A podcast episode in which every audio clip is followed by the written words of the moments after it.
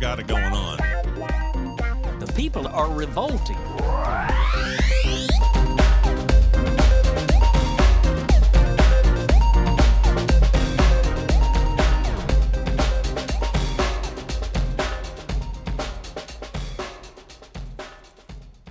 Welcome to People Are Revolting, a daily dose of disobedience.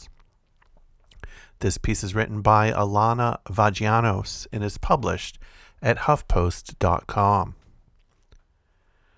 Joe Biden and Kamala Harris celebrated what would have been the 51st anniversary of Roe v. Wade in late January, the first campaign event of 2024.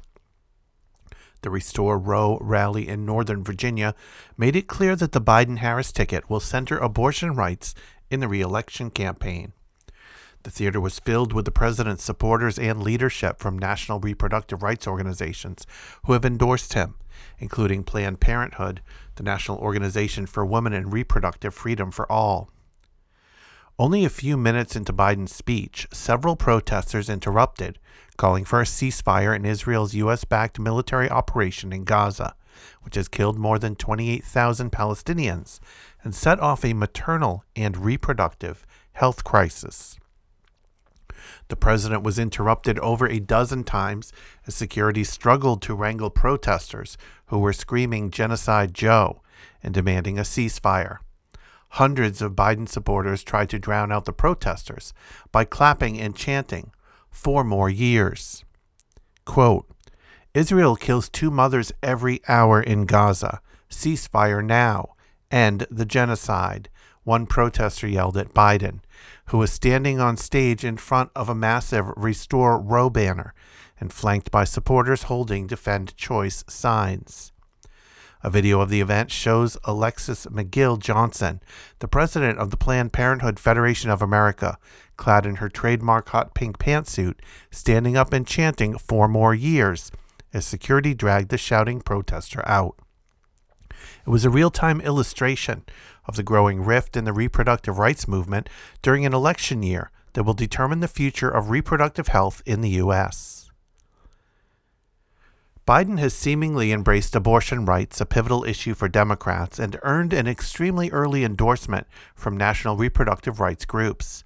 Despite the president making abortion rights a pillar of his campaign, Biden is generally reluctant to talk about abortion, saying things like, I'm not big on abortion, and more recently, I don't want abortion on demand.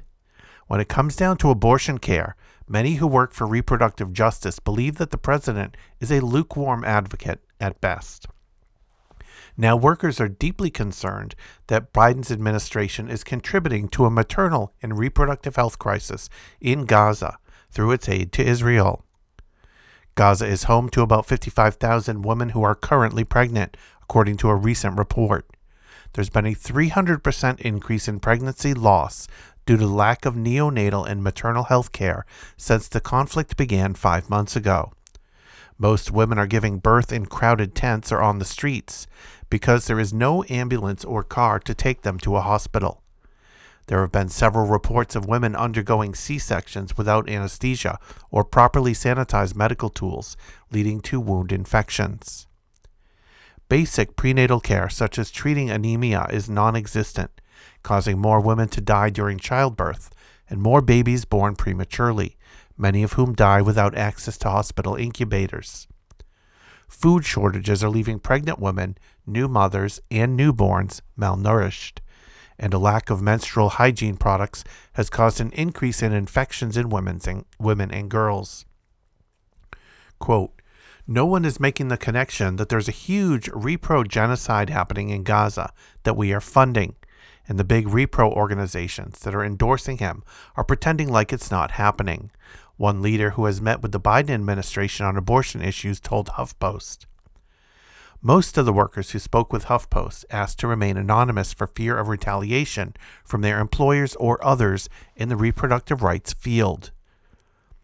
HuffPost spoke with over a dozen people who work for reproductive justice causes, including current Planned Parenthood employees, legal experts, nurse midwives, abortion fund workers, and clinic staffers from across the country, who say that Biden's unwavering support for Israel has fractured the movement. The rift has left those who support Palestinians to feel ostracized by the larger reproductive rights groups and questioning whether they can vote for Biden in November. They also fear retaliation. All of the workers said they cannot ignore how their reproductive justice work in the U.S. ties into the reproductive health crisis happening in Gaza, especially when the U.S. is actively involved in the conflict. Many of the workers stressed that although abortion access is critically important, it's part of the larger reproductive justice framework that includes the right to choose when and how to have a child, and the right to raise that child in a safe environment. Denying a woman dignified health care in birth is such a huge part of reproductive justice.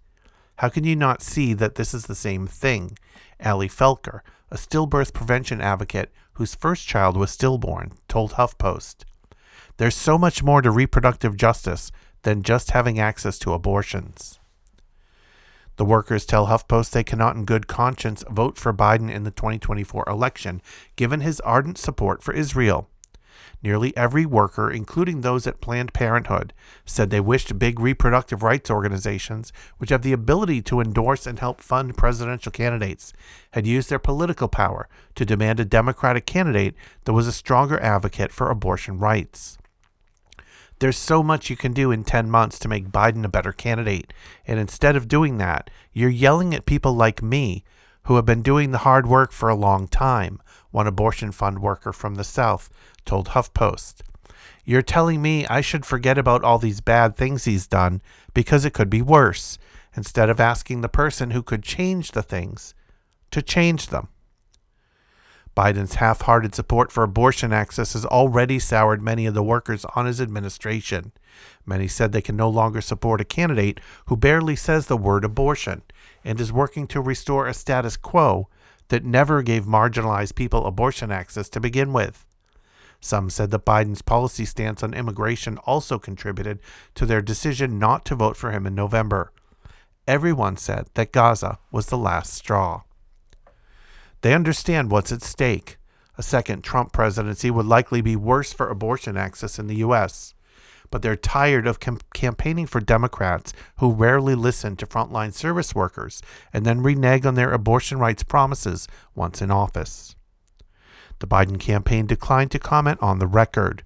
Quote, the Biden administration is using abortion access to win his presidential campaign, which is a huge problem when there's a reproductive justice crisis in Palestine that he is contributing to, said one Planned Parenthood employee. There's a huge divide in our movement now that a lot of the union workers are talking about.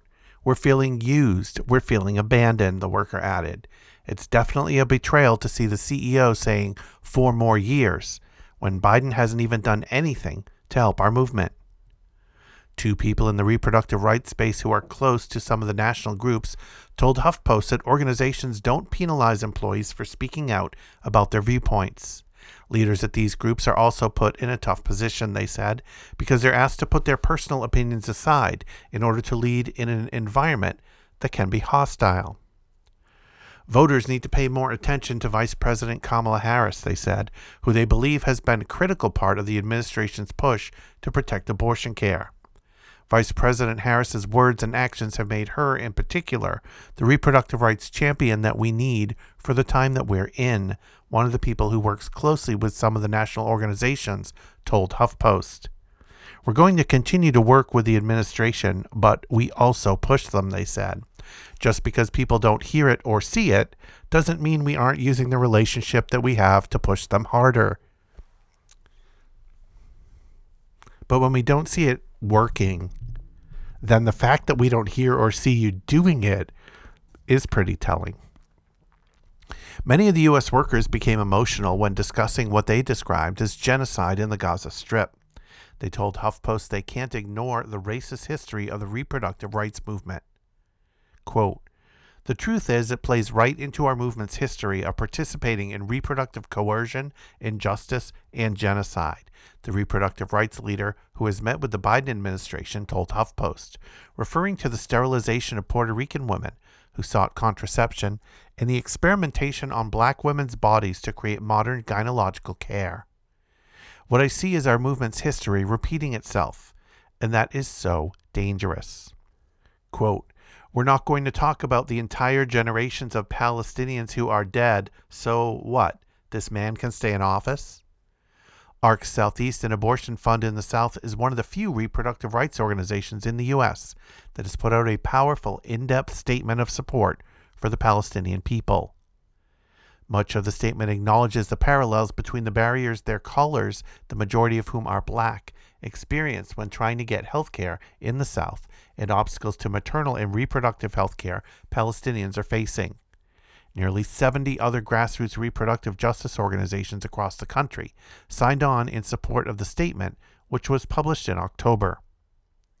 Repro Jobs, a hub for workers in the industry, also published a statement signed by about 700 workers that calls for a ceasefire and acknowledges the industry wide concern over the rising suppression of speech of workers who protest the genocide of Palestinians.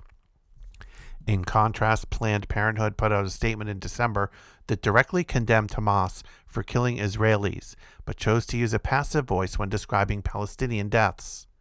Many employees were deeply frustrated with the statement because they said it did little to acknowledge the violence in Gaza and did not call for a ceasefire.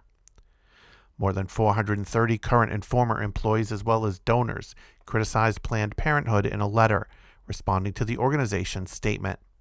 The letter was written by PPFA union workers who claim that their employer's December statement contributed to the spread of rampant disinformation. For PPFA to ignore the Israeli government's war crimes against the Palestinian people stands antithetical to their purported mission to fight for the dignity, safety, and rights of all people, the letter says. The letter is endorsed by a range of departments that signatories work in, including Planned Parenthood's litigation and law sector, Planned Parenthood Global, and Planned Parenthood state groups from all over the country. Planned Parenthood declined to comment on the record. Some workers who spoke with HuffPost acknowledged that this is simply the role of larger organizations during a critical election year. Organizations like Planned Parenthood have to tread carefully on controversial issues in order to ensure donations continue, some said. Others felt differently. Quote, all of the Planned Parenthood workers, I think we know that Planned Parenthood is a white liberal feminist organization that is of the Hillary Clinton types or imperial feminists, one Planned Parenthood worker said. Through our unions, we're trying to change that, but it's not easy. Since October, the Biden administration has supported Israel on the world stage, bypassing Congress multiple times to approve sending weapons to Israel. Despite months of international criticism and growing concern from lawmakers at home, Biden has aided Israel like no other president before him. He only recently began pushing for a sustained pause in fighting and calling Israel's military response in Gaza over the top. The president promised to adjust U.S. policy to curb violence in the region, though current and former officials told HuffPost's Akbar Shahid Ahmed that they're skeptical the administration will actually reduce U.S. military or diplomatic support for Israel. Dr. Deborah Harrington, a high risk obstetrician, saw women die from pregnancy complications in December when she worked in Al Aqsa Hospital in central Gaza for two weeks as part of a humanitarian aid trip. Harrington told HuffPost that most of the maternal and newborn healthcare providers were moved to Al Hilal Al Emirati Maternity Hospital in Rafah, one of the last designated safe zones, sheltering nearly 1.4 million displaced Gazans. Al Emirati Hospital was designed to accommodate 30 to 40 daily appointments for pregnant patients, but now sees 300 to 400 pregnant women, postpartum mothers, and newborns each day. Most of the newborns admitted to Al Emirati are dying of infections because of the horrible conditions, said Dr. Ahmed Al Sher, a pediatric specialist at the hospital. Today I am scheduled for a cesarean section, then I'll return to the same suffering in the tent, a pregnant woman at Al Emirati told the United Nations. I will be facing difficulties after birth from physical pain to an ice cold tent. The baby has no clothes, she added, before starting to cry. Israel began airstrikes in Rafah this week. One Gazan described the first night as full of horror, strikes, death, and destruction. Harrington fears for her colleagues who are continuing their work at Al Emirati Hospital, adding that there will likely be no place left to safely give birth if Rafah becomes an active military zone. Felker, the stillbirth prevention advocate, was part of a group of reproductive justice workers who disrupted a Harris campaign event that was part of the vice president's Fight for Reproductive Freedoms tour late last month in San Jose, California. Before Felker stood from her seat to demand a ceasefire, she said there were several women sitting on either side of her who were cheering any time Harris talked about reproductive freedom. When Felker stood up and yelled, Ceasefire now! I have lost a child. I know how these women in Gaza feel. The same woman pulled on her purse to get her to sit down. One woman stood in front of her and said, I will not let you speak. When we first attained these reproductive rights, it was from women doing exactly what I'm doing standing up for justice, protesting, shouting in the streets, raising our voices, she said. Now it's like these same women who would champion that justice here are standing against me for championing that justice where our administration is actively repressing it. If you want to follow People Are Revolting on social media, you'll find us in the Fediverse at Moving Train Media at kolektiva.social. If you want to listen to back episodes, head over to peoplearerevolting.com. Keep revolting, and thanks for listening.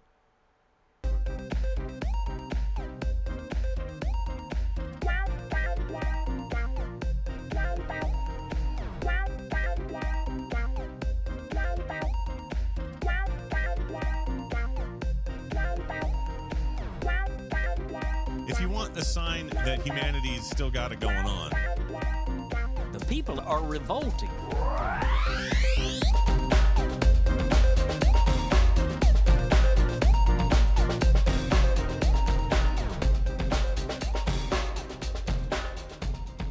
I think you just nailed it.